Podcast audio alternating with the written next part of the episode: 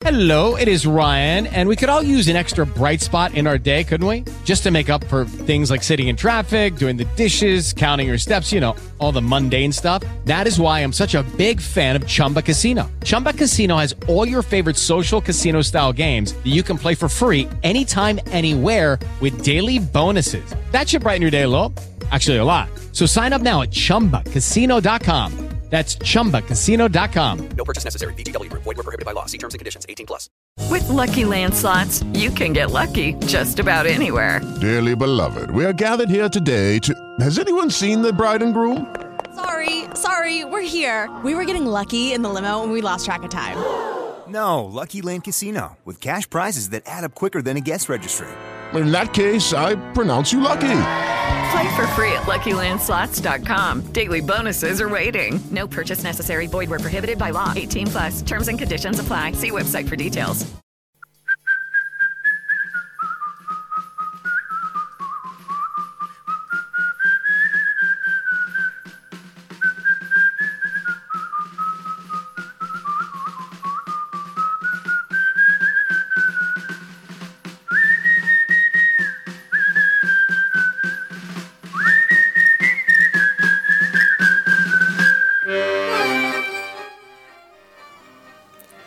Ομοθυμαδών, επί το αυτό, με την ίδια σκέψη, με την ίδια πίστη, να μας θέψει.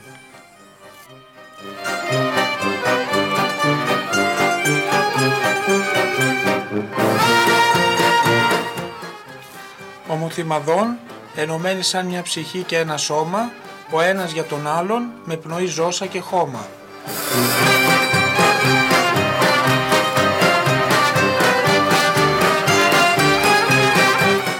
Ομοθυμαδών, γιατί έχουμε ανάγκη το φως και την αλήθεια. Γιατί η πόρτα της Εκκλησίας μένει ανοιχτή κυβωτός και βοήθεια.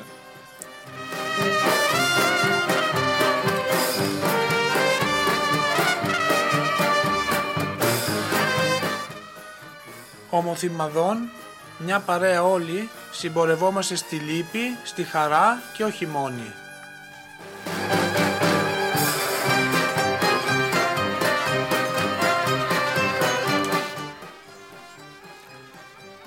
Ομοθυμαδών, μια εκπομπή από νέους, για νέους και για όσους αισθάνονται νέοι.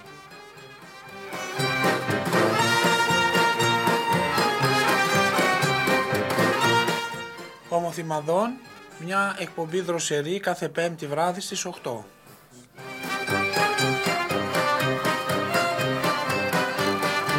Με τον πατέρα Ραφαήλ Ευαγγέλου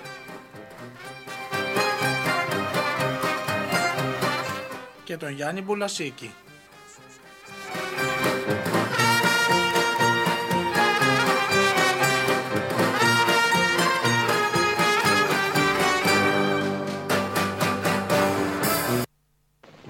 Λοιπόν, σήμερα δεν ξέρω αν το προσέξατε, αλλά είμαστε μια ωραία ατμόσφαιρα είμαστε. Πλάγιος του Τετάρτου.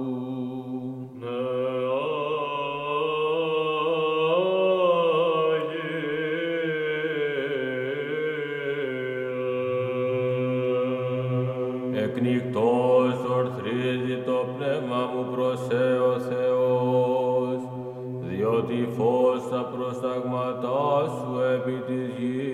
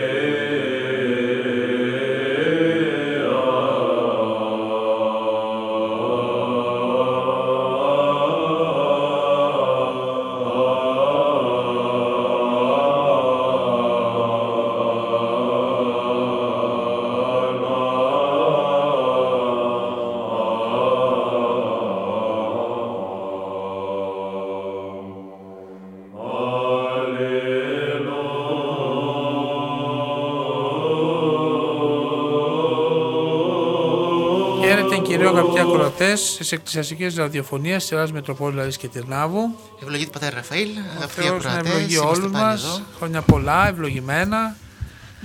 Ε, μεγάλη εβδομάδα, τα άχραντα πάθη του Κυρίου και Θεού και του Σιμών Ιησού Χριστού με μια εκλεκτή ομίγυρη, τον πατέρα Στέφανο. Καλησπέρα την ευχή σου πατέρα Στέφανε. Καλησπέρα Ευλογείτε σας. πατέρα Στέφανο. Την τον ευχή του Παύλο Κυρίου, και την τον ευχή σου, Πατέρα Αθανάσιο. Ραφαήλ.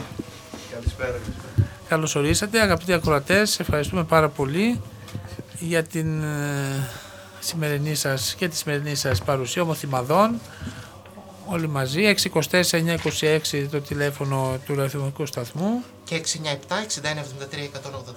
για τα γραπτά μηνύματά σας. και στο mail του Αγίου Αχιλίου είναι agr.gmail.com Ευχαριστούμε πολύ, ε, αγκαλιάσατε και την Εύη Σάλπικα που κυκλοφορεί. Να είστε καλά. Τώρα θα κυκλοφορήσει και το δεύτερο τέφος Ναι. τη Μεγάλη Εβδομάδα με Σύμφωνα. τη χάρη του Θεού. Ε, μεγάλη Εβδομάδα. Δεν είναι μεγαλύτερη σε διάρκεια αγαπητοί ακροατές.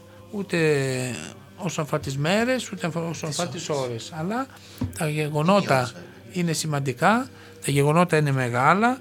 Έτσι όπως λέει ο Άγιος Ιωάννης ο Χρυσόστομος μεγάλη είναι εβδομάδα καλούμε αυτήν ούκ επειδή μίζων έχουσα μήκος των άλλων απασών ετάφτισε μέρε ουδέ επειδή πλοίους των αριθμών αλλά επειδή μεγάλα εμήν γέγονε εν αυτή παρά του δεσπότου κατορθώματα μεγάλα δηλαδή τα κατορθώματα αυτά τα γεγονότα τα οποία κάθε χριστιανική ψυχή βιώνει κατά αυτή την Αγία, πραγματικά Αγία και Μεγάλη Εβδομάδα. Και βέβαια, όπως λέει ο Ιερός Πατήρ, και γάρεν αυτή τη εβδομάδη τη μεγάλη η χρονία του διαβόλου κατελήθη τυραννής. Ο θάνατος εσβέστη, ο ισχυρός εδέθη, τα σχέδη αυτού διηρπάγει, αμαρτία ανηρέθη, η κατάρα κατελήθη, ο παράδεισος ανεόχθη, ο ουρανός βάσιμος γέγονε, άνθρωποι αγγέλης ανεμίγησαν, το μεσότερο του φραγμού ήρθη, ότι η ειρήνης Θεός ειρηνοποίησε τα άνω και τα επί της γης. Δια τούτο μεγάλη καλύτερη εβδομάδα. Δηλαδή είναι μεγάλη εβδομάδα γιατί κατά αυτή πατιέται ο διάβολος, ανοίγει ο παράδεισος, έτσι ο ουρανός και η γη γίνονται ένα, άγγελοι και άνθρωποι σμίγουν και όλα αυτά εξαιτίας του Σταυρού και της Αναστάσεως του Κυρίου μας Ιησού Χριστού. Τι να πούμε εμείς αγαπητοί ακροατές, θα προσπαθήσουμε έτσι να προσεγγίσουμε λίγο το πάθος του Κυρίου μας μέσα από αυτά τα γεγονότα της Μεγάλης Εβδομάδος με αποκορύφωση, πάτε Στέφανε, το Σταυρό και την Ανάσταση. Έτσι. Η Ανάσταση βέβαια είναι το τέλος της σταυρικής αυτής πορείας, ο- αλλά ο Σταυρός όμως είναι αυτό το οποίο πολλά μπορεί να μας διδάξει και πολλά μπορεί να μας εμπνεύσει και στη δική μας καθημερινή ζωή. Γιατί γιορτάζουμε τον Σταυρό του Χριστού, τιμούμε τον Σταυρό, τα άχραντα πάθη, αλλά αν μείνουμε έξω από τη σημασία και το νόημα αυτής της θυσίας του Χριστού πάνω στο Σταυρό, τότε δεν θα μας αγγίξει, τότε δεν θα μας βοηθήσει και απλώς θα ζήσουμε αυτό το κοσμοϊστορικό γεγονός ότι ο, ο Θεός θυσιάζεται για μας πάνω στο Σταυρό θα, σαν ένα εξωτερικό γεγονός όπως συνέβη κάποτε το καιρό εκείνο εν ημέρες Ρώδου ή εν ημέρες Ποντίου Πιλάτου κτλ και δεν θα έχουμε καμία μα καμία ωφέλεια στη δική μας ζωή, στην πνευματική μας ζωή, στην ψυχή μας, στη σωτηρία μας. Ας ακούσουμε Ιδού ο νυμφιός έρχεται. Χρήστο ευχαριστώ πολύ και θα μπούμε αμέσως μετά στο θέμα. Γεια σου Παναγιωτάκη, τι γίνεται. 阿弥陀。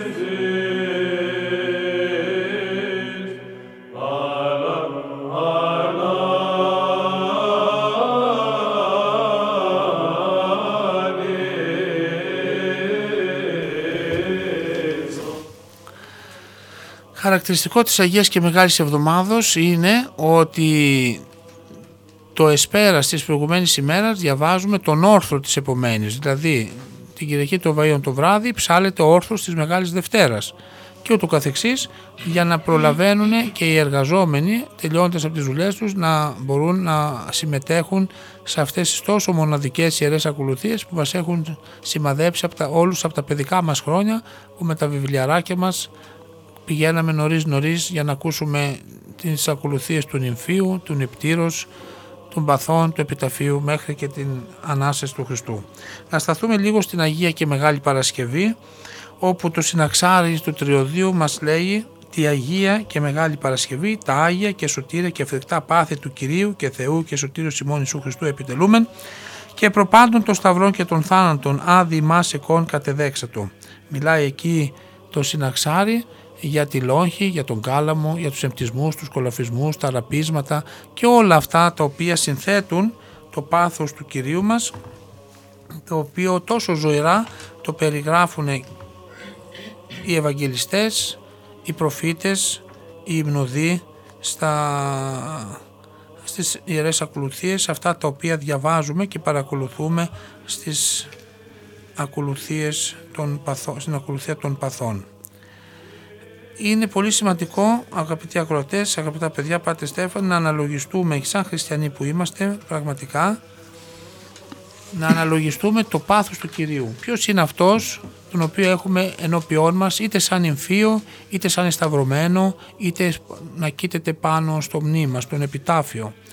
Είναι ο Υιός και ο Λόγος του Θεού, είναι η όντως ζωή που καταδέχεται να εκούσια να ανέβει πάνω στο σταυρό για τη δική μας ζωή και σωτηρία και λέει το συναξάρι πλήρως, τη Αγία και Μεγάλη Παρασκευή, τα Άγια και σωτήρα και εφεκτά πάθη του κυρίου και Θεού και σωτήρου Σιμών Ιησού Χριστού επιτελούμεν, τους εμπτισμού, τα ραπίσματα, τα κολαφίσματα, τα σύβρις, τους γέλωτας, την πορφερά χλέναν, τον κάλαμο, το σπόγκον, το όξος, τους ύλου, τη λόχιν και προπάντων, το σταυρόν και το θάνατον, άδει μασεκών κατεδέξατο, έτι δε και την του ευγνώμονος ληστού τους συσταυροθέτως αυτός σωτήρων εν το σταυρό ομολογίαν. Ε, πάτε Στέφανη.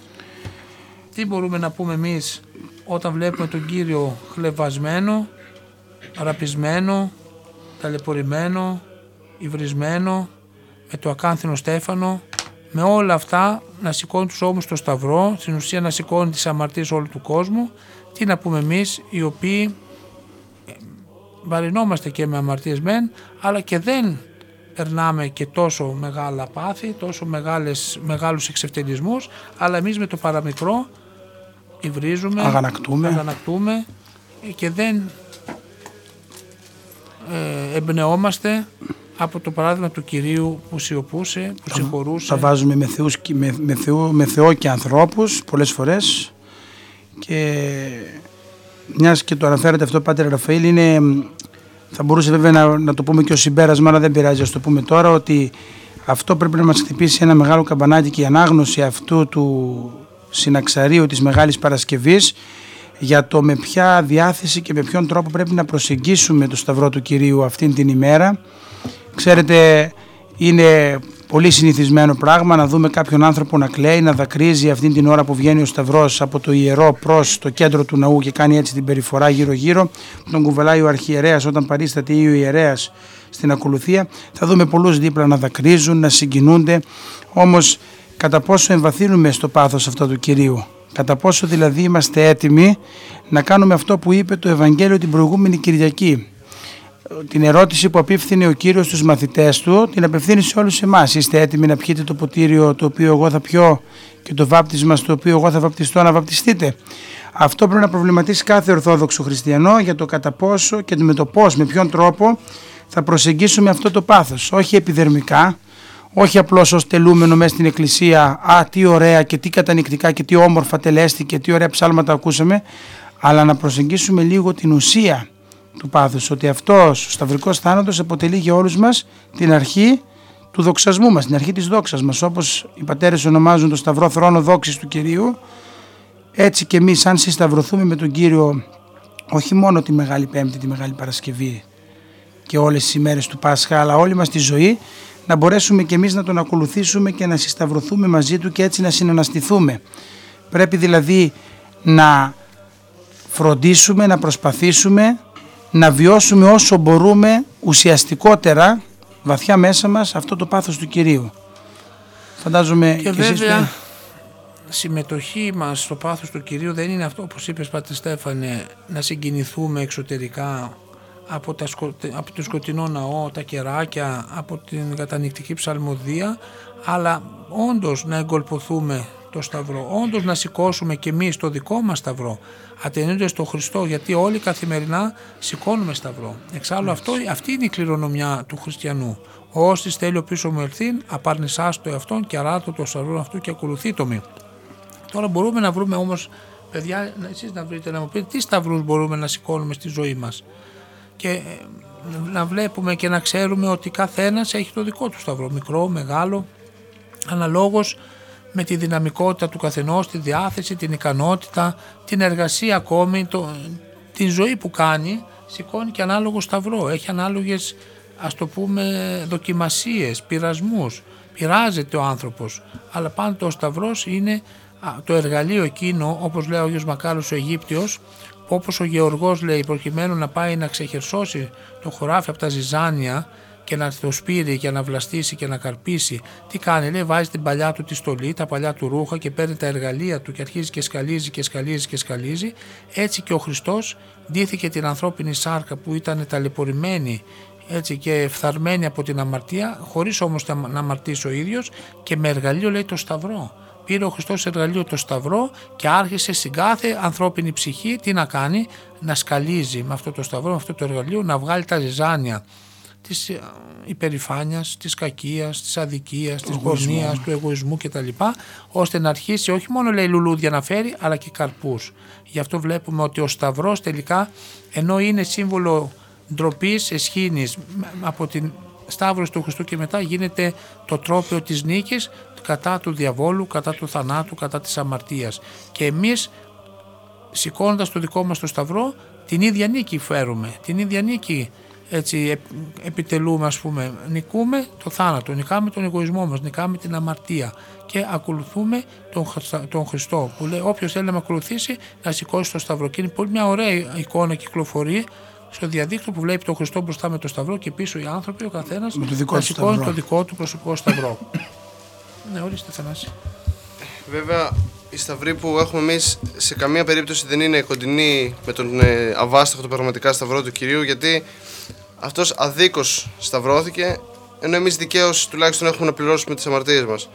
Είναι ο σταυρός μας μια μικρογραφία του Χριστού. Για παράδειγμα, ήρθε στη γη ο Ιησούς Χριστός να, να διδάξει, να προσφέρει τόσα πράγματα, αλλά όχι μόνο δεν είπαμε με ένα ευχαριστώ, δείξαμε και ευχαριστία και τον σταυρώσαμε. Οπότε και εμάς στα αντίστοιχα δικά μας μέτρα είναι όταν προσφέρουμε κάποια βοήθεια σε κάποιον, αλλά πάλι δεν παίρνουμε κάποιο ευχαριστώ, αλλά α, την, την ακούμε και από πάνω. Ε, αυτό είναι δηλαδή. αγωγίστος να το υπομένουμε αυτό.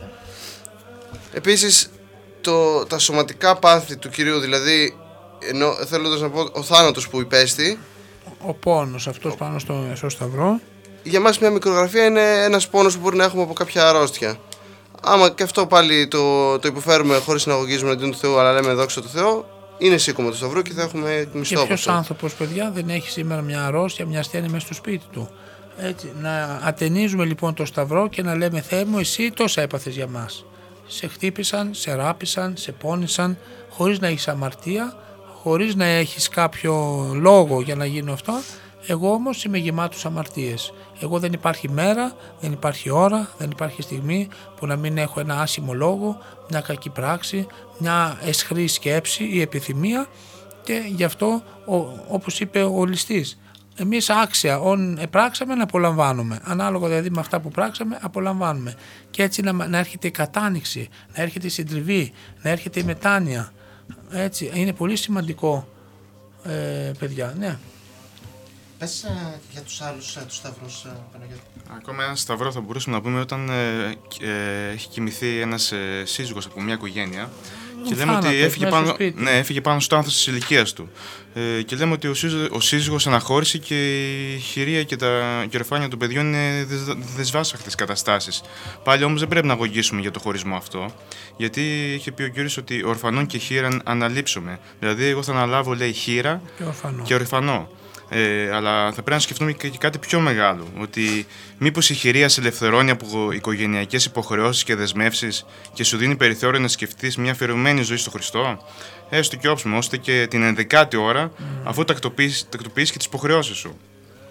Η αλήθεια είναι πάντα κάθε σταυρός, παιδιά. Έπατε Στέφανε, κάθε σταυρός πάντοτε είναι για το καλό του ανθρώπου. Ο σταυρός οδηγεί στην ανάσταση. Δεν υπάρχει σταυρός χωρίς ανάσταση. Άρα λοιπόν, είτε είναι και άλλους θα βρούμε, ναι, θα το πούμε. Είτε είναι, όπως είπαμε, της ασθενείας, είτε είναι του θανάτου, είτε είναι της αχαριστία, είτε είναι οτιδήποτε άλλο, μας βοηθάει πραγματικά να φύγουμε από τον εγωισμό μας, να αλλάξουμε τον τρόπο της ζωής μας, να, να ζητήσουμε το έλεος του Θεού, να φιλοσοφήσουμε διαφορετικά τη ζωή και να έρθουμε κοντά Του και να σωθούμε. Αυτός είναι ο σκοπός του Σταυρού, να οδηγεί στην Ανάσταση. Εμείς όμως τον παίρνουμε εγωιστικά.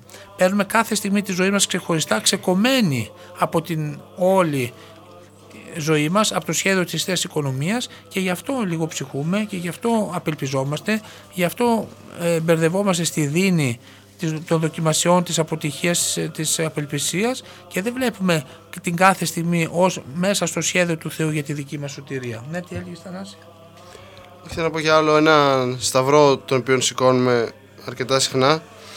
Κάποιος από το, από το μεγάλο του, από το πλήθος των πολλών των αμαρτιών ίσως και μόνο που τη σηκώνει πλέον και από, από τη στιγμή που αποφασίζει να ζήσει μετάνοια τότε α, αντιλαμβάνεται και το βάρος των αμαρτιών και τότε έρχεται αντιμέτωπος με, τη, με την τροπή του κατά κάποιο τρόπο απέναντι στον κόσμο, στην κοινωνία. Ναι. Αλλά και αφού εξομολογηθεί που πλέον δεν το βαραίνει η συνείδησή του, όσο να είναι παράδειγμα έκλειψε το γείτονά του, ε, δεν, δεν μπορεί να, το, να περνάει κάθε μέρα μπροστά του χωρίς να νιώθει τύψεις. Ναι. Πρέπει, όμως, πρέπει όμως να συνερχόμαστε. Η, συνει... η συνείδηση είναι καλό να μας ενοχλεί. Είναι καλό να μας ενοχλεί και να μας τύπτει, αλλά να μην μας οδηγεί σε απελπισία να μας οδηγεί σε μετάνοια. Γιατί πώς το έκανα εγώ και πώς το έκανα εγώ. Έτσι, είναι σημαντικό να θυμόμαστε τις αμαρτίες. Έτσι. Και αυτό είναι ένα βάρος, είναι ένα στεναχώρια. Και ο Δαβίδ θυμόταν την αμαρτία του, τη διπλή του αμαρτία, την είχε πάνω την μπροστά του, αλλά όμως έτσι. Και αυτό είναι και η προϋπόθεση την οποία πληρούσε φαίνεται ο ληστής που μας περιγράφει το Ευαγγέλιο. Για να φτάσει να πει μνήστη μου κύριε τη βασιλεία σου, πάει να πει ότι πραγματικά εκείνη την ώρα του μαρτυρίου και του δικού του μαρτυρίου ένιωσε ταπεινωμένος μπροστά στο Θεό. Ένιωσε το μεγαλείο αυτού που ήταν δίπλα του σταυρωμένος και εκτός από το μνηστητή μου το σημαντικό εκεί είναι το Κύριε. Δηλαδή ο ληστής έδειξε και πίστη, αναγνώρισε ότι αυτός που σταυρωνόταν δίπλα του ήταν αυτός που μπορούσε όντως να του χαρίσει τη Βασιλεία των Ουρανών. Είπε μνηστητή μου κύριε, δεν είπε μνηστητή μου κάτι άλλο, ξέρω εγώ, η έτη Μαρίας ή ε, ξέρω εγώ. Ομολογία, ήταν ομολογία. Της, ναι, ήταν τη του κυρίου. Όπως και η πόρνη. Η πόρνη που άλυψε τα πόδια του Χριστού. Ήξερε ότι αυτός ο άνθρωπος θα της χαρίσει σωτηρία. Ότι αυτός ο άνθρωπος ήταν ο μόνος που μπορούσε, αυτό που είχε απέναντί ήταν ο μόνος που μπορούσε να την συγχωρήσει και να τη δεχτεί. Όλοι τη βλέπαν σαν μια ε, γυναίκα του πεζοδρομίου που δεν άξιζε ούτε να την μιλήσεις ούτε να τη δεις. Και ας, ας τη χρησιμοποιούσαν ίσως και πολλοί από αυτούς, έτσι. Αλλά όμως αυτή δεν, επειδή αγάπησε πολύ, όπως είπε ο Χριστός, δεν φοβήθηκε να πάει μέσα στο σπίτι του Σίμωνα του Φαρισαίου και να πάει κατευθείαν στον Κύριο, να του ρίξει το κεφάλι το, το πολύ ακριβό μύρο το οποίο αγόρασε, να γλάψει για τις αμαρτίες της και να, να πλύνει τα πόδια του Χριστού με τα δάκρυά της, να τα σφουγγίσει με τα μαλλιά της και να λάβει και την άφεση επειδή αγάπησε πολύ. Και όταν ο Σίμωνον Φαρισαίος σαν, σαν καθένα από εμάς είπε πώς εσύ ενώ είσαι, ενώ είσαι προφήτης δεν καταλαβαίνεις τι αμαρτωλία αυτή η γυναίκα και τη δέχεσαι ο Χριστός είπε αν κάποιος έχει δυο φιλέτες που του χρωστάει 50 ευρώ και 5.000 ευρώ και τα χαρίσει και τα δύο αυτά χρέη, ποιος θα τον αγαπάει περισσότερο; Αυτός που, έχει χαρίσει, που του έχουν χαριστεί τα 5.000 ευρώ. Όταν λοιπόν χαρίζονται πολλές αμαρτίες, τότε μεγαλύτερη είναι και η αγάπη, μεγαλύτερη είναι και η υποχρέωση και γι' αυτό ο Χριστός είδε αυτή την καλή διάθεση της γυναίκας και λέει αυτό θα είναι εις μαρτύριο ε, στις- στα έθνη όπου θα κηρυχθεί το Ευαγγέλιο θα υπάρχει και το παράδειγμα και η στάση και η μετάνοια αυτής της γυναίκας. Γι' αυτό λοιπόν ο Χριστός λέει ότι οι τελώνες και οι πόρνες προάγωση ημάς στη Βασιλεία των Ουρανών.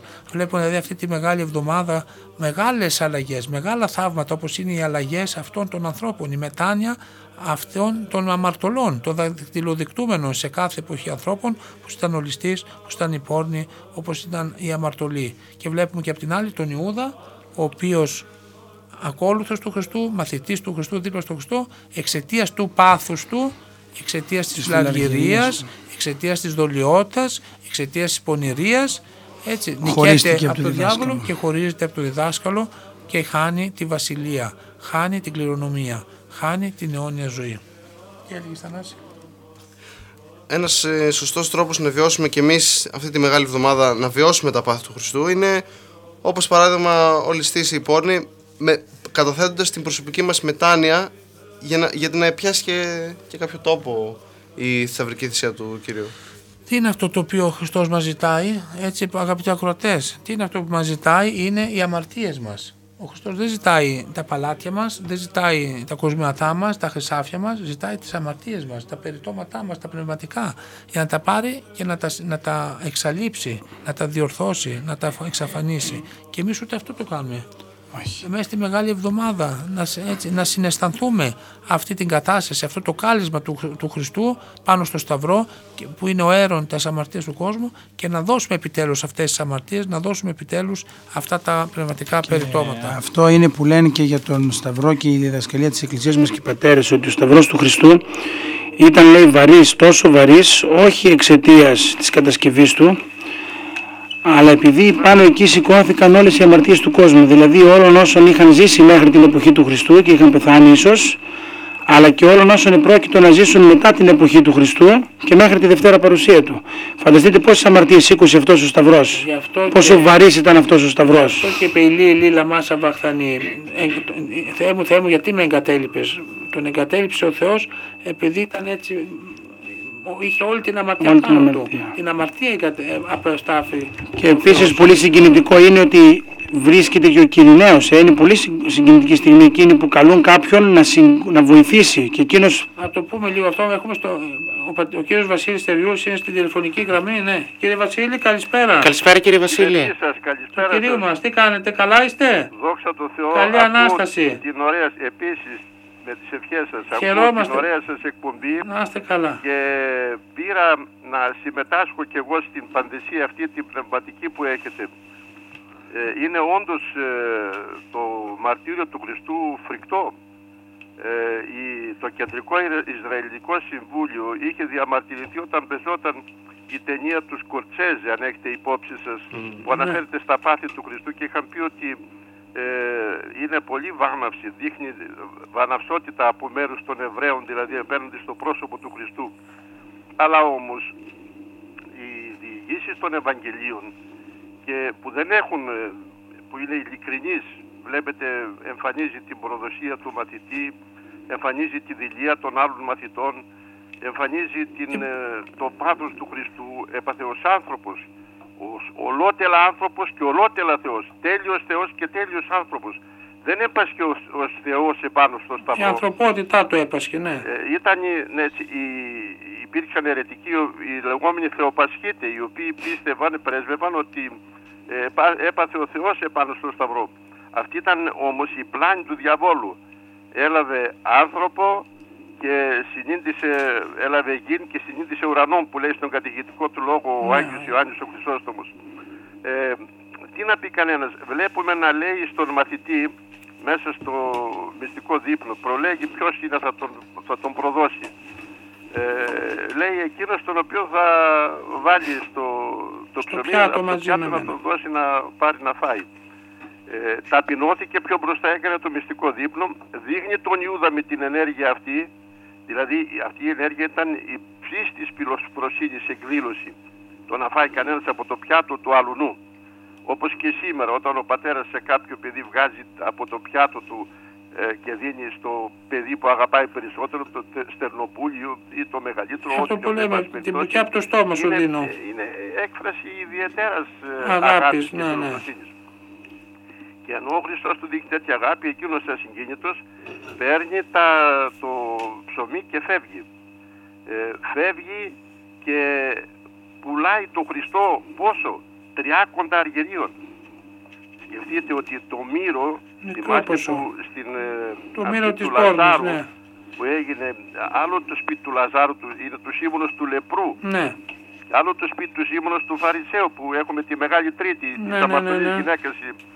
Ε, άλυψε η Μαρία τον ε, Χριστό και στα μαλλιά, ήταν συνηθισμένο και σήμερα είναι συνηθισμένο, αλλά και στα πόδια, γιατί τα πόδια λόγω του ότι περπατούσαν ξυπόλυτοι και τέτοιον καιρό, μάλιστα το καλοκαίρι ακόμη περισσότερο, λάσποναν από τις ε, γλίτσα, από τις, τους υδρότες. Εσκονίζονταν από και τα έπρεπε ο, ιστότες ο και οικοδεσπότης έπρεπε και να τους έπρεπε πλύνει να- τα πόδια. να πλύνει τα πόδια, έδειξε την ε, ε, ε, σκάτη ταπείνωση και τα, πι- ε, έριξε και σε αυτά μύρο. Ήταν το μύρο, λέ- λέει αυτό, 300 διναρίων. Ένα δινάριο ε, είναι, ήταν αργυ, αργυρό νόμισμα, γι' αυτό λέει τριάκοντα αργύρια. Ναι, ναι. Ένα δινάριο έκανε περίπου ε, το 1 τρίτον του σημερινού νομίσματόντος του ευρώ. Δηλαδή περίπου 100 δραχμές, ας πούμε, παλιές ελληνικές δραχμές. Μάλιστα, ναι. Ε, σκεφτείτε τώρα, 30 αργύρια επί 100 είναι 3.000. Ένα Όσο με- έπαιζε σε έναν φτωχό, πιο τον Τουιδανό δούλο που δεν μπορούσε να κάνει σπουδαία δουλειά. Ένα σχετικά μικρό ποσό δηλαδή. Και εδώ πέρα το, το μύρο ήταν νάρδος πιστική. Ναι, ναι, ναι. Ε, ήταν- Βαρύτιμος. Και μάλιστα ήταν έτσι το, το, το δοχείο αυτό λένε οι ερμηνευτές που δεν μπορούσες να κρα- κρατήσεις λίγο να ρίξεις μια-δυο σταγόνες. Συνήθως έριχναν μια-δυο σταγόνες στα πόδια απλώς για να κόβεται η μυρωδιά. Εδώ ρίχνει ολόκληρο το ποσό, ήταν ε, λίτρο, λίτρο. ναι, ναι, ναι. Ένα λίτρο που έκανε δηλαδή το αξιολόγησε ο, ο Ιούδας 300 διναρίων. Σκεφτείτε δηλαδή πόσο πώλησε το Χριστό αυτός που έκανε ότι δίθεν ενδιαφέρεται για τους φτωχούς. Ε, σκεφτείτε μετά ότι μέστηκε στη Μανή ήταν η ταλαιπωρία του τόσο μεγάλη, τα μας τα διηγούνται οι Ευαγγελιστές πάρα πολύ καλά, που μπορούμε να το φανταστούμε, να γονατίζει, να πέφτει, να σηκώνεται, να μετακινείται σε άλλο μέρος. Και ήταν πανσέλινος, ε, τον μπορούσε να, μπορούμε να φανταστούμε τη σιλουέτα του, να αγωνιά, να αδειμονεί, αδειμονεί, λέει, εν το αδειμένει σημαίνει το αδειμονεί. Ε, να πέφτει ο ειδότητας του πηχτός, Ως ε, το όπως η αίματος. τρόπη του αίματος. Ναι, ναι. Και πάνω από όλα αυτά και το ψυχικό το μαρτύριο. Να τους βρίσκει τους μαθητές όλους κοιμωμένους. Τρεις φορές πήγαινε. Ε, φανταστείτε τώρα και την προδοσία του μαθητή. Ε, δεν τα λέμε επιλεκτικά, παίρνω ορισμένα ε, θέματα. Η, ο μαθητής, δεν είναι- λέμε το φίλημα του Ιούδα, δεν είναι ένα φίλημα. Ο Ευαγγελιστής σημειώνει και κατεφίλησεν αυτόν. Καταφυλώ δεν σημαίνει φιλό μια φορά. Σημαίνει συνεχώς. Συνεχώς. Σημαίνει πολλές φορές. Λοιπόν, ε, και το έκανε αυτό για να μπορέσει να δείξει ότι ε, ποιος είναι ακριβώς αυτός τον οποίο θέλει να, να, προδο- να, τους, να τον παραδώσει. Και ο Χριστός διαμαρτύρεται και λέει ε, εφό, ε, πε- ετέρε εφό πάρει. Παλιότερα βλέπαμε ως ερωτηματικό το εφό πάρει. Γι' αυτό ήρθες, γιατί, γιατί, όχι. Φίλε τη δουλειά σου, ετέρε θα πει φίλε. Ε, εφό πάρει, εφό ή εφότε, είναι, το διδασκόμασταν στο παλιά ως μαθητές στο γυμνάσιο και στο λύκειο. Ε, Ιερέτησαν επί παραδείγματι οι τριάκοντα τύρανοι εφό ή εφότε συγγράψε νόμους, για να συγγράψουν νόμους. Ετέρε εφό πάρει σημαίνει φίλε τη δουλειά σου, για αυτό που ήρθες, προχώρα σε αυτό που Εμείς, ήρθες δηλαδή. εμείς κύριε Βασίλη, τώρα συγγνώμη σας διακόπτω. Ναι, Μήπως δεν σας α, ακούω κάθε καλά. μέρα στη ζωή μας και εμείς ακολουθούμε το, την ίδια προδοσία. Μήπως εμείς χριστιανοί όντες πολλές φορές προδίδουμε το διδάσκαλο, προδίδουμε το Χριστό και του δίνουμε και εμείς φιλήματα. Οπωσδήποτε. Κάθε φορά που δηλιάζουμε να ομολογήσουμε την πίστη μας, κάθε φορά που δηλιάζουμε να κάνουμε το σταυρό μας, επί παραδείγματι, κάθε φορά που δηλιάζουμε να ε, υπερασπιστούμε το δίκαιο ενός ανθρώπου ή και τα δίκαια του Θεού. Όχι ότι ο Θεός έχει ανάγκη από εμάς να υπερασπιστούμε τα δίκαια να έναντι των ομολογούμε, αθέων, να έναντι των ομολογούμε ένωση των ερετικών. ανθρώπων την πίστη μας, το καλό, το δίκαιο, το τίμιο. Ναι, ακριβώς, ακριβώς. Ε, η, ο, ο Χριστός υπέφερε, ε, φανταστείτε τώρα να τον χαστουκίζουν. Φανταστείτε τώρα, τον βάλανε στο, τον ακάθινο στεφάνι. Το έμπηγαν οι στρατιώτες μέσα. Προκαλούσε αυτό τα αγκάθια του ε, στα, στο δέρμα και στις φλέκες προ, προκαλούσαν σπασμούς των αγκίων. Ε, βέβαια. Το βάρος του σταυρού, φανταστείτε, Θυ- θυμηθείτε την έκφραση ότι οι γυναίκες λέει, τον είδαν και λιπόντουσαν, ενώ άλλοι κάχαζαν. Ε, ε, είναι και γνωστή και η περίπτωση, η, η παράδοση για την Αγία Βερονίκη, ότι τον λυπήθηκε και λέει οι γυναίκες μη κλαίετε, επ, ε, επ' εμέ κλάψατε εφημάς και επί τα τέκνα ημών. Μπορούμε να φανταστούμε ε, πόσο στο πρόσωπο ακόμη φτάνουν να λένε ε, θυ- θυμηθείτε και τον Πέτρο. Ο Πέτρος ε, έβγαλε, είδε εκείνη την ώρα να συλλαμβάνουν τον Χριστό και έβγαλε το, Το μαχαίρι. μαχαίρι. του και έκοψε το αυτή του δούλο. Ο Χρυσόστομος λέει ότι το κεφάλι ήθελε να κόψει και πήρε εκείνος το κεφάλι και του κόψε το δεξί αυτή. Ε, βλέπουμε να τον εμπέζουν, να τον χτυπάνε στο πρόσωπο και του λένε πες μας λέει Χριστέ ποιος σε ράπησε. Ναι, ναι, ναι. ναι. Φανταστείτε το Φραγγέλιο. Τι ήταν το Φραγγέλιο. Ήταν ε, ένα ε, Ένα μαστίγιο που είχε στην μαστίγιο άκρη. που τα άκρα του είχαν δερμάτινες λουρίδες Ναι. και, και κατέληγαν αυτές οι λουρίδες σε μολύβια ή σε κότσια. Και όπως τον βάζαν τον, ε, ε, σε τον προσύνολο Στον σε μπάσαλο. μπάσαλο ή σε ένα τοίχο και λοιπά τον ε, ε, κατάδικο και έπεφταν επάνω ε, α, τα βούνευρα αυτά κραπ, κρουπ με την, Και όταν ε, έφυγαιναν από, το, από την χτυπούσαν επαφή πάνω, με το ειδικά κορμί, στη ξέσχιζαν τις ραχοκοκαλιά άρκες. και άνοιγαν πληγές. Ναι, ναι. Τον έβαλαν την, την χλαμίδα ε, για να διακομωδήσουν τη βασιλική ιδιότητα του Χριστού. Δεν ξέρω μήπως σας κα- κάνω κατάχρηση της καλοσύνης σας που, α- που αφήσατε να μιλώ. Ε, λίγο ακόμη, ναι, έχουμε, γιατί θα τελειώσουμε σε λίγο, ναι. Λοιπόν, ε, α- κο- κολούσαν ε, μετά τα αυτά τα, στις πληγές επάνω τα, τα ρούχα. Ε, ναι, που Και το βάλανε. αίμα έπεσε έρε άφθονο. ε, στον τόπο, στο, από, στους φρικτούς πόρους που ένιωσε από τα καρφιά τον τον τρύπησαν. Πώς τον βάζαν, ο τελείωνε, η ζωή του τελείωνε μέσα του σταυρωμένου, μέσα σε αφόρητους πόνους. Αυτά Λόγω πρέπει του ότι όλοι κύριε πέρασε Βασίλη ό,τι να πέρασε. τα αναλογιστούμε. Δεν σας ακούω καλά εγώ, συγγνώμη. Αυτά θα πρέπει λέω να τα αναλογιστούμε όλα, σαν Βέβαια. χριστιανοί, όλα αυτά τα παθήματα του Χριστού.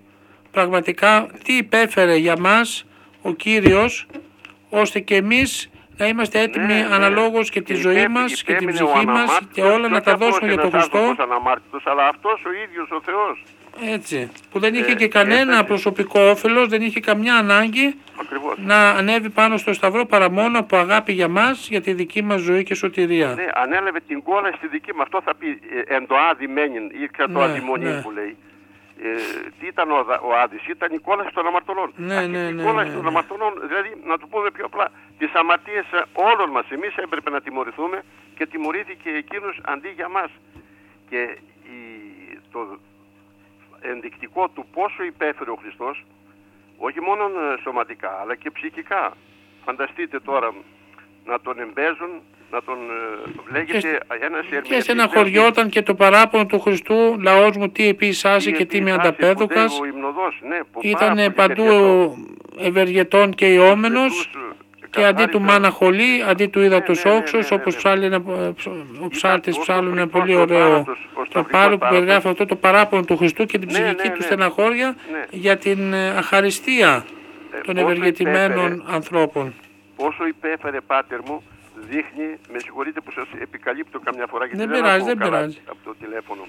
Ε, δείχνει το ότι μέσα σε τρεις ώρες εξέπνευσε. Ώρα είναι όσοι έκτη Ναι, ναι, ναι. και σταύρωσαν αυτόν, 12 το μεσημέρι. Ώρα είναι όσοι ενάτη όταν ο Χριστός Έτσι. είπε τετέλεστε και κλείνε στην κεφαλή παρέδω και το πνεύμα.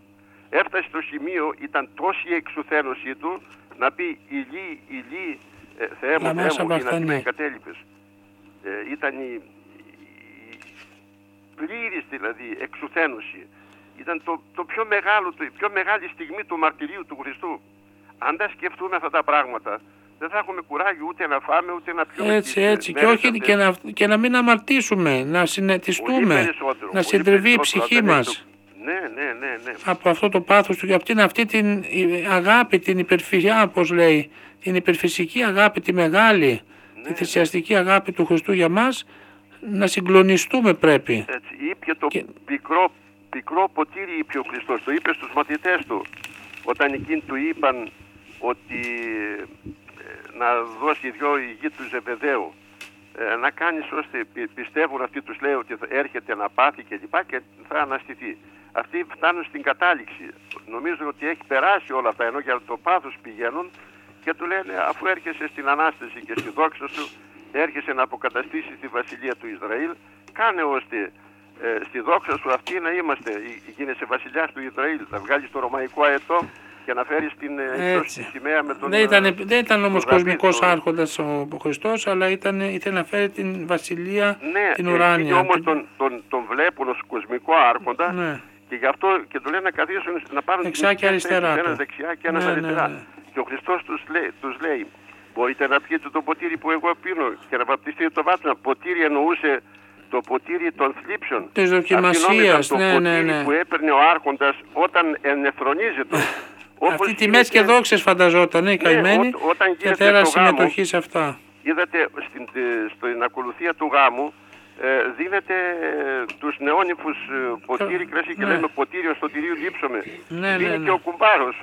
Έτσι κα, κατά αναλογία θα μπορούσαμε να πούμε τέτοια τιμή θέλαμε να Ότι, ναι, ναι, ότι δηλαδή θα, θα συμμετείχαν στη δόξα του Χριστού, θα τρώγαν και θα Ακριβώς, πίναν με ακριβώς, χρυσά κουτάλια, θα καθόταν δίπλα στους θρόνους. ότι το ποτήρι που εγώ θα πιω το Αλλά ο Χριστός θλίψεων, μιλούσε εγώ για το εκείνος, ποτήρι του- και του το θανάτου, βάπτισμα, της το αίμα θυσίας, μου, της Το δοκιμασίας. βαπτιστικό μου αίμα θα Έτσι. το βαπτιστείτε κι εσείς, αλλά Έτσι. το να πάρετε θέσεις δίπλα μου δεν είναι ε, δική μου δουλειά, αλήσιτοι είμαστε. Δεν εννοεί εδώ απόλυτο προορισμό, ότι ο Όχι. Θεός ετοιμάζει κάποιους για την κόλαση, κάποιους για το Όχι, παράδεισο, όχι. κάποιους για τιμητικές θέσεις κλπ. και κάποιους τους Ναι. εξωτερώνει. Αλλά είναι ετοιμασμένο για αυτούς οι οποίοι θα προετοιμάσουν τον εαυτό τους να το ε, Θα να το πάρουν την θελήσουν, κάρτα θα και να αγωνιστούν κερδίσουν. και ο Κύριος θα τους επιβραβεύσει, ας το πούμε έτσι. Ευχαριστούμε Ε, πάρα ε, πολύ εκείνο- κύριε Βασίλη. Να μην σας κουράζω. εντάξει. Ευχαριστούμε πολύ για τη συμμετοχή σας, για- σας ευχαριστούμε πάρα πολύ. Τίποτε χρέος είναι. Καλή Ανάσταση να Ευχόμαστε έχουμε. είστε Καλά, Ε, να έχουμε Ο Θεός καλή να είναι μαζί Ανάσταση μας. Και Ανάσταση και στην πατρίδα μας. Αμήν, που περνάει αμήν, δύσκολες αμήν. μέρες. Καλό βράδυ από όλους, Καλό χαιρετισμούς. Πάσχα, Να ευχαριστώ είστε καλά, πολύ. αμήν.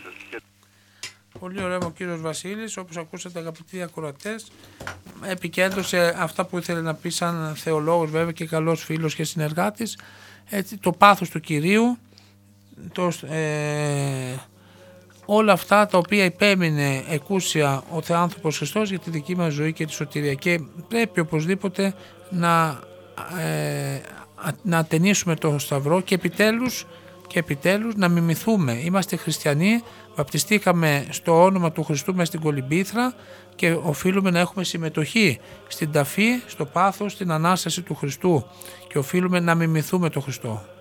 Τι είπε, πώς έκλεισε ο Χριστός την επίγεια ζωή του; Πάτε ράφες αυτής, ουγαρίδα τυπιούση. Πριν δηλαδή πείτε τέλεστε, πριν αφήσει το πνεύμα του με αμνησικακία, ε, συγχωρώντας τους σταυρωτές, συγχωρώντας τους ανθρώπους και βρήκε μια δικαιολογία, ε, την καλή δικαιολογία που οφείλουμε και εμείς αγαπητοί ακροατές να βρίσκουμε στα λάθη των άλλων. Πάτερ, άφες αυτής, συγχώρεσέ τους. Γιατί, ούγαρ είδαση, τι- δεν ξέρουν τι κάνουν. Ε, βρήκε αυτή την καλή δικαιολογία που λένε οι πατέρες που λένε οι ασκητές μας να βρίσκουμε και εμείς προκειμένου να μην φτάσουμε σε εγωγισμό, σε κατάκριση, σε εκδίκηση, σε μνησικακία και σε όλες αυτές τις αρνητικές καταστάσεις οι οποίες μας απομακρύνουν από το Θεό ο οποίος είναι Θεός αγάπης, είναι ευσπλαχνία, είναι φιλανθρωπία, είναι αγαθότητα. Ε, Αθανάση. Είναι αγάπη, αμνησικακία όπως είπαμε. Ας ακούσουμε έναν ύμνο όμως, να κάνουμε λίγο έτσι διάλειμμα και θα συνεχίσουμε.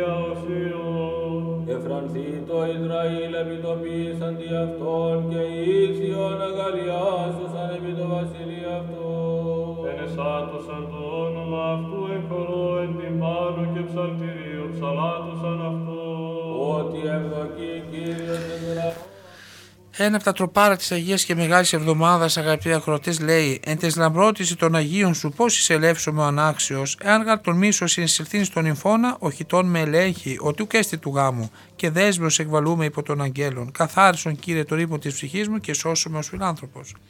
Λέει δηλαδή, στη λαμπρή ακτινοβολία των Αγίων σου, πώς να εισέλθω εγώ ανάξιος, αν αποτολμήσω κι εγώ να εισέλθω στον νυμφώνα, δηλαδή στο δωμάτιο των γάμων, το ψυχικό μου ένδυμα με ελέγχει, γιατί δεν είναι κατάλληλο για το γάμο και αμέσως θα πεταχτώ έξω, δεμένος από τους αγγέλους. Καθάρισε, κύριε, τις ακαθαρσίες της ψυχής μου και σώσει με ως φιλάνθρωπος. Αυτό λέει, ε, τι γίνεται, τι γίνεται, ο Χριστός εμφανίζεται ως νυμφίος, αγαπητοί ακροατές. Ο νυμφίος που έρχεται να συνάψει γάμο με την ύμφη ψυχή του κάθε χριστιανού, του κάθε ανθρώπου. Και τώρα ο κάθε ένας από εμάς που είναι η ψυχή του, η νύμφη, πρέπει να αναλογιστεί πώς θα μπω μέσα στο νυμφικό δωμάτιο, πώς θα συνάψω γάμο με τον νυμφίο, τον καθαρό και ακύρατο Κύριο, ε, που είμαι χωρίς το κατάλληλο ένδυμα, δηλαδή ποιο, το ψυχικό ένδυμα, που δεν είμαι ε, στολισμένος, ντυμένος με τις αρετές, που έχω μνησικακία, που δεν έχω μετάνοια, που δεν έχω αγωνιστικότητα, που δεν έχω διάθεση μετανοίας και αλλαγής, έπατε Στέφανε. Πώς θα εισέρθουμε λοιπόν, πώς θα δούμε τον Ιμφίο Χριστό, ο οποίος θα έρθει εν το μέσο της νυχτός, σε ώρα και ημέρα που κανένας δεν ξέρει και γνωρίζει. Αλλά πρέπει συνέχεια να είμαστε σε εγρήγορση. Αυτό μας λέει η εικόνα του νυμφίου, η παραβολή των δέκα παρθένων, ότι πρέπει να είμαστε σε εγρήγορση. Ο, ο καιρός εγγύς έφτασε η ώρα δεν γνωρίζουμε που θα φύγουμε αυτόν εδώ τον κόσμο για να συναντήσουμε τον Χριστό θα πρέπει να ετοιμαζόμαστε παιδιά κάθε ώρα και κάθε στιγμή να μην αμελούμε, να μην ραθυμούμε. Και βέβαια όλα τα παραδείγματα που μας δίνουν μέσα στις ακολουθίες των όρθρων από την Κυριακή Βαΐων το βράδυ έρχονται και συγκεφαλαιώνονται στο ύψιστο παράδειγμα και μετάνοιας και ταπείνωσης και θυσίας. Και αγάπης. Μας μιλάει παραδείγματος χάρη τη Μεγάλη Δευτέρα το Ευαγγέλιο για την καταραστή σασική, για τη σικιά δηλαδή την άκαρπη και μας καλεί όλους να παράγουμε πνευματικούς καρπούς, να μην καταντήσουμε σαν αυτό το δέντρο. Μετά μας λέει για την εγρήγορση που πρέπει να έχουμε σαν τις ε, παρθένες του Ευαγγελίου, όχι τις μωρές, τις άλλες που ήταν έτοιμες. Όμως όλα συγκεφαλαιώνονται και καταλήγουν την Μεγάλη Παρασκευή εκεί στο ύψιστο σημείο ταπείνωσης, στο ύψιστο σημείο μετά, ε, δείγμα μετάνοιας και θυσίας που είναι ο Σταυρός του Κυρίου. Εκεί νομίζω συγκεφαλαιώνεται Πάτερ Ραφαήλ όλη η, η, Μεγάλη Εβδομάδα και όλος ο αγώνας και το στάδιο της Μεγάλης Τεσσαρακοστή. Εκεί τελειώνουν όλα. Στο Σταυρό του Κυρίου. Και γι' αυτό δεν ήταν τυχαία και η λέξη που χρησιμοποίησε ο ίδιος ο Κύριος. Τετέλεστε. Ότι δηλαδή εκεί όλα τελειώνουν ως προς το επίγειο έργο του και την παρουσία του. Από εκεί και μετά θα ήταν μία άλλη ζωή, μία άλλη, ένας άλλος χρόνος ανακαινισμένος. Γι' αυτό και η επόμενη εβδομάδα μετά τη Μεγάλη Εβδομάδα ονομάζεται και όχι τυχαία διακαινήσιμος. Εκεί λοιπόν στο Σταυρό του Χριστού τελειώνουν, ολοκληρώνονται λαμβάνουν σάρκα και οστά όλα, όλη η θυσία. Αυτό είναι το υψίστο σύμβολο θυσίας και αγάπης. Και τα δύο αυτά, και η θυσία και η αγάπη, είναι πάτερ Ραφαήλ αυτά που λείπουν κατά τη γνώμη μου, δηλαδή από τη σημερινή κοινωνία. Αν είχαμε διάθεση, διάθεση θυσίας και διάθεση να αγαπήσουμε τον άλλον, ο κόσμος μας θα ήταν καλύτερος. Και ο καθένας από εμάς θα ήταν καλύτερος. Βλέπουμε τόσα προβλήματα και τόσες κοινωνικές αναταραχές. Πού είναι η θυσία μας για τον άλλον, πού είναι η αγάπη μας για τον άλλον. Αυτό μας δείχνει ο Χριστός. Με το να πλύνει τα πόδια των μαθητών.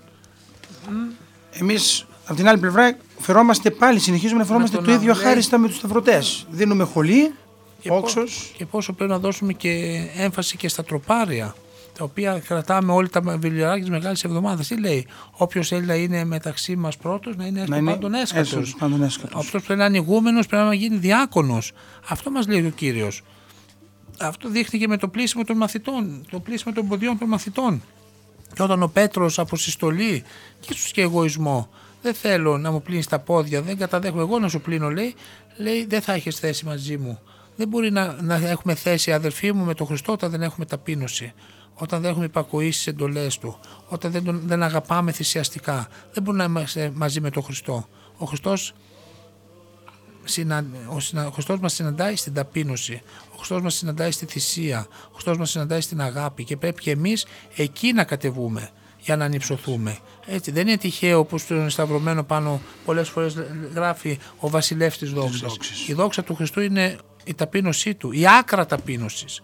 Είναι άκρα, ακραία δηλαδή, έσχατη ταπείνωση πιανού, του Θεού, του ζωοδότου, του δημιουργού, του ποιητού και πλάστου, του παντοκράτορα, του πανσόφου, του πανταχού παρόντος, αυτού που έχει τα πάντα όλα, έτσι, που είναι ο Θεός, ο Κύριος των απάντων. Και όμως αυτός, ο, αυτός γίνεται και άνθρωπος και καταδέχεται για μας να υποφέρει εκούσια, εκούσια με τη θέλησή του να υποφέρει για να μας λυτρώσει εμάς. Καταδέχεται να, να ντυθεί την πεπτοκότα φύση, την φθαρμένη και ταλαιπωρημένη για να μας την δώσει καινούρια, άφθαρτη, αναστημένη. Δέχεται όλα αυτά τα χτυπήματα και τα, τις ταπεινώσεις στο σώμα του για να μας δώσει μας καινούριο σώμα, αναστημένο σώμα. Ε, έτσι. Και εμείς οφείλουμε το ελάχιστο να συγκινηθούμε, να κατανοιχθούμε, να συντριβούμε και να ακολουθήσουμε όσες θέλει, αλλά σηκώνοντας το σταυρό μας. Μην νομίζουμε αγαπητοί ακροατές ότι μπορούμε να φτάσουμε στην Ανάσταση, στη θέωση, στη σωτηρία, στον Παράδεισο χωρίς να άρουμε και εμείς το σταυρό. Έτσι, είτε έχουμε Κυριναίο είτε δεν έχουμε. Και να μην περιμένουμε να αναζητήσουμε το σταυρό του Κυρίου μόνο την ημέρα της Μεγάλης Πέμπτης το βράδυ και την ξημέρωμα της Μεγάλης Παρασκευής. Ε, οπότε, να αναζητήσουμε ε, το σταυρό του Κυρίου σε κάθε θεία καθημερινά. λειτουργία πρώτα απ' όλα. Εκεί που η άκρα ταπείνωση που είπατε Πάτερ Ραφαήλ είναι αγιογραφημένη συνήθως στην πρόθεση των ναών. Εκεί που Έτσι. προετοιμάζεται η θυσία, Έτσι. ο να ακολουθήσουμε την μεγάλη είσοδο που συμβολίζει την πορεία προς το Γολγοθά και από εκεί να κοινωνήσουμε βέβαια το αναστημένο και άφθαρτο σώμα του το Κυρίου, σώμα- το σώμα και το αίμα, έτσι. Το σταυρό του Χριστού πηγάζει η αθανασία, πηγάζει η ζωή, το αίμα που ρέει. Αυτό το πίνουμε εμείς, άφηση αμαρτιών και η, ζω- η ζωή είναι αιώνιο, χωρίς να είμαστε δολολάτες, χωρίς να είμαστε ανθρωποφάγοι. Πι- Έτσι, αυτό το πνευματικό το τρόπο, ας πούμε. Και αυτό ίσως είναι που λείπει σήμερα ότι οι, σημερινοί- οι χριστιανοί αδυνατούμε να κατανοήσουμε το τι τελείται ακριβώς και στη Θεία Λειτουργία. Ότι Αυτή η κάθε θυσία- μέρα, κάθε λειτουργία που τελείται έχει και τον Γολγοθά, έχει και το Σταυρό, έχει και την ταφή, Έτσι. οπωσδήποτε Είναι βέβαια η και την ίδια Ανάσταση. Θυσία. Η- Αυτή η θυσία του Χριστού πάνω στο Γολγοθά επαναλαμβάνεται, είναι η ίδια η θυσία πάνω στο Γολγοθά, διότι η Αγία Τράπεζα είναι ο Γολγοθάς. Αυτή η είσοδος η μεγάλη που κάνουμε στη λειτουργία του Χρυσοστόμου και του Μεγάλου Βασιλείου είναι αυτή η πορεία του Χριστού προς το Γολγοθά. Το ανέβασμα πάνω στο Σταυρό. Αυτό συμβολίζει. Κάθε Θεία Λειτουργία λοιπόν είναι επανάληψη της ίδιας σταυρικής θυσίας. Της ίδιας θυ- ε, λειτουργίας της ίδιας, του ίδιου μυστικού δείπνου που έγινε στο υπερό. Δεν είναι κάτι που, πώς να το πω, το παρακολουθούμε από έξω, αλλά το βιώνουμε εσωτερικά. Δεν είναι κάτι που επ- είναι άσχετο με, εκείνο, με εκείνα τα γεγονότα που έγιναν τότε στο Γολγοθά, στην Ιερουσαλήμ, αλλά είναι η συνέχεια αυτών των γεγονότων. Κάθε Θεία Λειτουργία είναι η ίδια θυσία, η ίδια τράπεζα εκεί στο υπερό που ο Χριστός κάθισε με τους μαθητές και τώρα ο Χριστός κάθεται με εμάς με όλους τους μαθητές, όχι μόνο με τους 12, αλλά με τους μαθητές όλων των αιώνων, να φάει και να πιει, να συμφάγει και να συμπιεί το σώμα και το αίμα του. Και εμείς πρέπει να υποφεληθούμε από αυτή τη θυσία, επαναλαμβάνω, να συντριβούμε και να προετοιμάσουμε τον εαυτό μας. Και ας είναι αυτή η μεγάλη εβδομάδα η, η αρχή. Αυτό που λένε οι Αγιορείτε, να βάλουμε μια αρχή. αρχή. Και αν μέχρι τώρα δεν βάλαμε αρχή, ας ξεκινήσουμε από, από σήμερα. Να ψάξουμε να αναζητήσουμε τον Χριστό, να δούμε πώς μπορούμε να τον προσεγγίσουμε, να ετοιμάσουμε την ψυχή μας, να του παραδώσουμε τις αδυναμίες και τις αμαρτίες μας, να λάβουμε την άφεση σαν την πόρνη, σαν το ληστή πάνω στο σταυρό, για να είμαστε αυτοί που θα ακούσουμε τη φωνή του Χριστού να λέει θα είσαι μαζί μου σήμερα στον παράδεισο. Τι ωραία.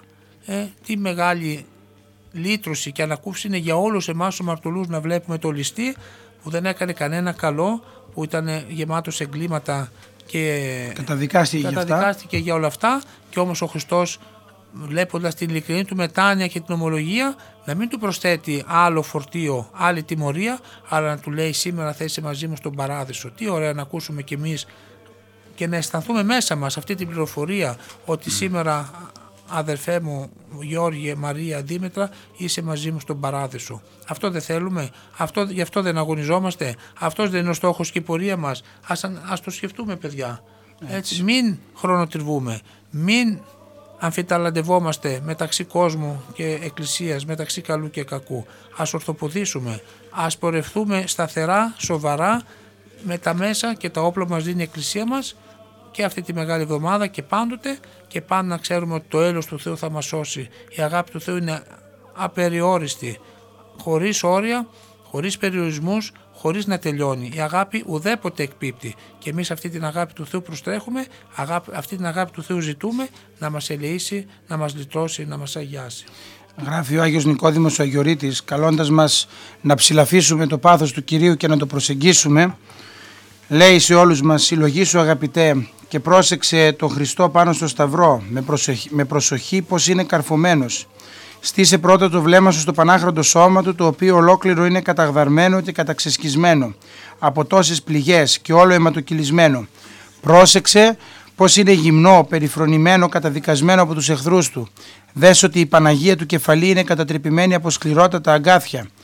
Ότι τα μάτια του είναι καταπληγωμένα από τα γρονθοκοπήματα Δες λέει συναμαρτωλέ άνθρωπε ότι το πρόσωπό του είναι μαραμένο και γεμάτο από φτισήματα, ότι τα μάγουλά του είναι ολόμαυρα από τα χτυπήματα με τα χέρια, ότι ο λαιμός του είναι πληγωμένος από τα χτυπήματα επίσης. Πρόσεξε ότι τα χείλη του είναι πικραμένα από τη χολή, ότι η γλώσσα του είναι ξηραμένη από τη δίψα, ότι οι βραχίονές του είναι δεμένοι με δυνατά σχοινιά, ότι οι ώμοι του είναι ταλαιπωρημένοι από το βάρος του σταυρού, Πρόσεξε αδελφέ ότι τα χέρια και τα πόδια του είναι καρφωμένα με πολύ δυνατά καρφιά, ότι οι φλέβες του είναι άδειες από το τίμιο αίμα του, ότι η πλευρά του είναι λογισμένη, ότι χύνει το αίμα του από κάθε μέρος χωρίς παρηγοριά, χωρίς συμπόνια, στην πιο θλιβερή κατάσταση που έχει δοκιμάσει ποτέ άνθρωπος στον κόσμο, ότι πεθαίνει σιγά σιγά.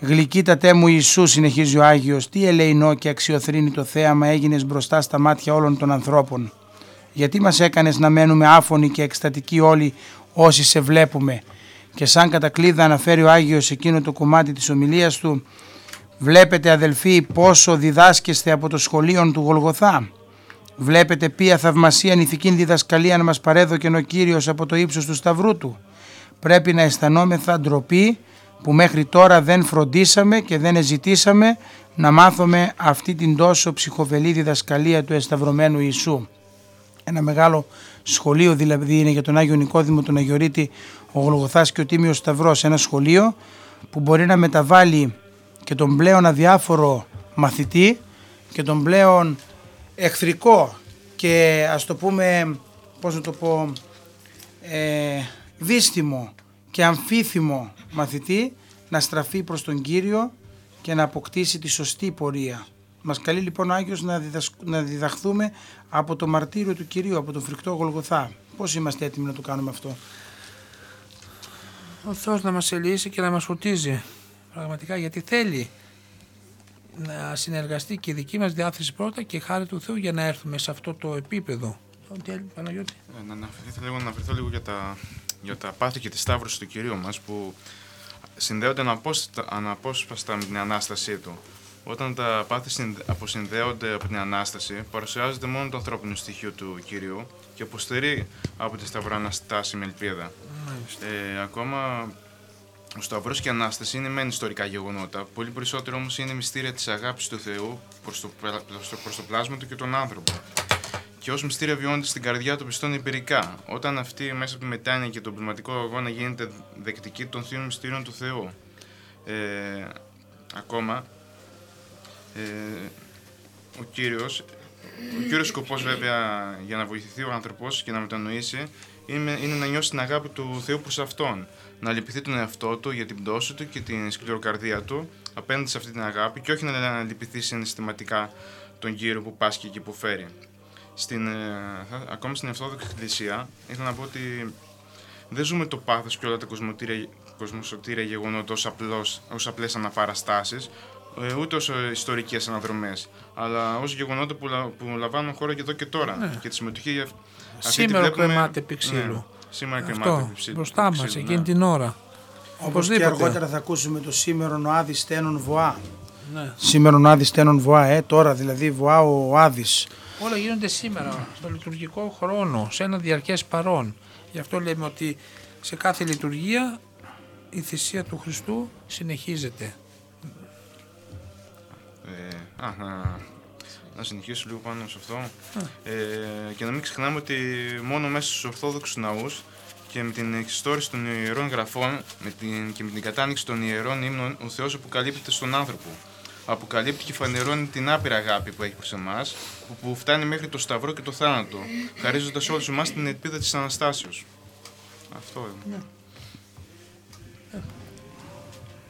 Κάτι που θέλω να προσθέσω πριν σε αυτό που είπε ο Πάτερ, ότι ενώ για τον Κύριό μας η Μεγάλη Εβδομάδα τα πάθη του τελειώνουν τη στιγμή που λέει τετέλεστε, που παραδίδει την ψυχή του, ε, εμάς εκείνη η στιγμή είναι που ξεκινάει ουσ- κατά κάποιο τρόπο η Μεγάλη Εβδομάδα με την έννοια ότι από εκεί και πέρα για μας ξε- ξεκινάει η σωτηρία. Γιατί χωρίς αυτή τη θυσία του δεν θα είχαμε ελπίδα από το, από το πλήθος των αμαρτιών μας. Οπότε από τη στιγμή που που, σ- που σταυρώνεται ο Κύριος και δίνει τη ζωή του για τις αμαρτίες μας, από εκεί ξεκινάει η δικιά μας ελπίδα. Και, πι- και, δόξα- και μετά το Σταυρό έρχεται η Ανάσταση. Αυτό είναι. Αν μέναμε μόνο στο Σταυρό, απλώς ένας κάποιος, α, κάποιος θα, θα λέγανε ιστορικοί, θα έλεγε ιστορία ότι κάποιος θυσιάστηκε για τον κόσμο, για τους ανθρώπους. Ε, και πέρα από αυτό τι; Το ζήτημα είναι ότι μετά το Σταυρό όμως ο Κύριος πήγε στον Άδη, έκανε άνω κάτω τον Άδη, διέλυσε έτσι τα σπλάχνα του Άδη και αναστήθηκε. Αυτή η Ανάσταση είναι το μήνυμα αυτό το οποίο λυτρώνει τον άνθρωπο και του δίνει την παρηγοριά και του δίνει αυτή την δύναμη να μην απελπίζεται σε αυτόν τον κόσμο. Να μην νο- θεωρεί ότι τελειώνει η ζωή εδώ και ότι δεν υπάρχει τίποτε πέρα από αυτό. Έτσι, έσχατος εχθρός καταργείται ο θάνατος, λέει ο Απόστολος Παύλος. Γι' αυτό και το μήνυμα του χριστιανισμού, της Εκκλησίας θα ήταν άδειο, θα ήταν κενό, θα ήταν κούφιο αν δεν υπήρχε η Ανάσταση του Χριστού. Έτσι. Να μην μπαίνουν, γιατί οι παπικοί δίνουν πολύ βάση στο πάθος και παραθεωρούν την Ανάσταση. Ενώ το, σο- η ορθόδοξη και σωστή θεολογική στάση και ζωή είναι να δώσουμε βάρος στην Ανάσταση. Στην Ανάσταση. Αυτό είναι το κοσμικό, κοσμοϊστορικό γεγονός που τάραξε, έτσι, που τάραξε ουρανό και γη, την ιστορία, τα πάντα και που δίνει αυτή την ελπίδα, της- την ελπίδα της άλλης ζωής. Έτσι. Δεύτερη, να, συνα, να συσταυρωθούμε με τον Χριστό για να συναναστηθούμε. Οφείλουμε, επαναλαμβάνουμε, να σταυρωνόμαστε κάθε μέρα, πατώντας τον εγωισμό μας, το αμαρτωλό μας θέλημα, τα πάθη μας και να ατενίζουμε τον τίμιο και ζωπιό σταυρό του Κυρίου πάνω στον οποίο ο Κύριος έχεις το Πανάγιο του αίμα για τη δική μας ζωή και να παίρνουμε δύναμη, να παίρνουμε θάρρος ότι μετά το Σταυρό έρχεται η Ανάσταση. Μετά τον αγώνα έρχεται η νίκη. Ευχαριστούμε. Ναι. Να δώσουμε λίγο χαιρετισμούς στους φίλους μας, στο Δημήτρη, στο Θανάση, στην κυρία Λεμονιά, στην κυρία Ζωή. Ε, να δώσουμε χαιρετισμούς στην κυρία Μέρη, στην κυρία Μαρία, ε, σε όλους εσάς που μας ακούτε, εκεί που είστε, στο κελάκι σας, ε, στο νοσοκομείο, στο σπίτι σας, στο δρόμο. Στο Θανάση να- σας και στη αγαπάμε Βασιλική. πολύ. Να εύχεστε κι εσείς για εμάς, όπως και εμείς ε, για εσάς. Και ευχόμαστε όλοι Χριστίνα. καλή υπομονή. Ναι. Χαιρετισμούς στους αγαπητούς ακροτές, να μην αδικήσουμε κανένα μικρούς και μεγάλους, μας ακούτε όπου και να είστε. Καλή Ανάσταση, καλή δύναμη, αφού πρώτο όμως σταυρωθούμε. Και να κλείσουμε με έναν ύμνο να ψάλουμε εδώ όλοι από τον Ιμφώνα σου βλέπω και με αυτό να κλείσουμε και να σας καληνυχτήσουμε. Τον υμφώνα σου βλέπω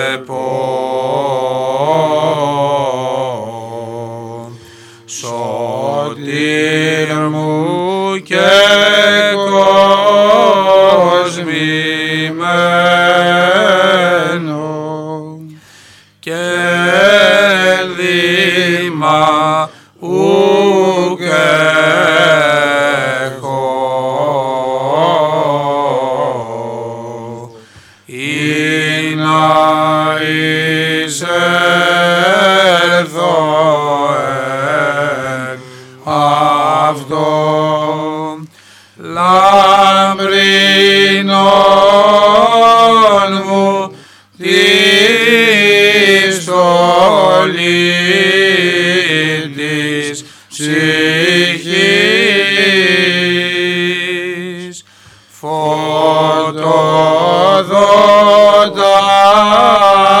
και σώμα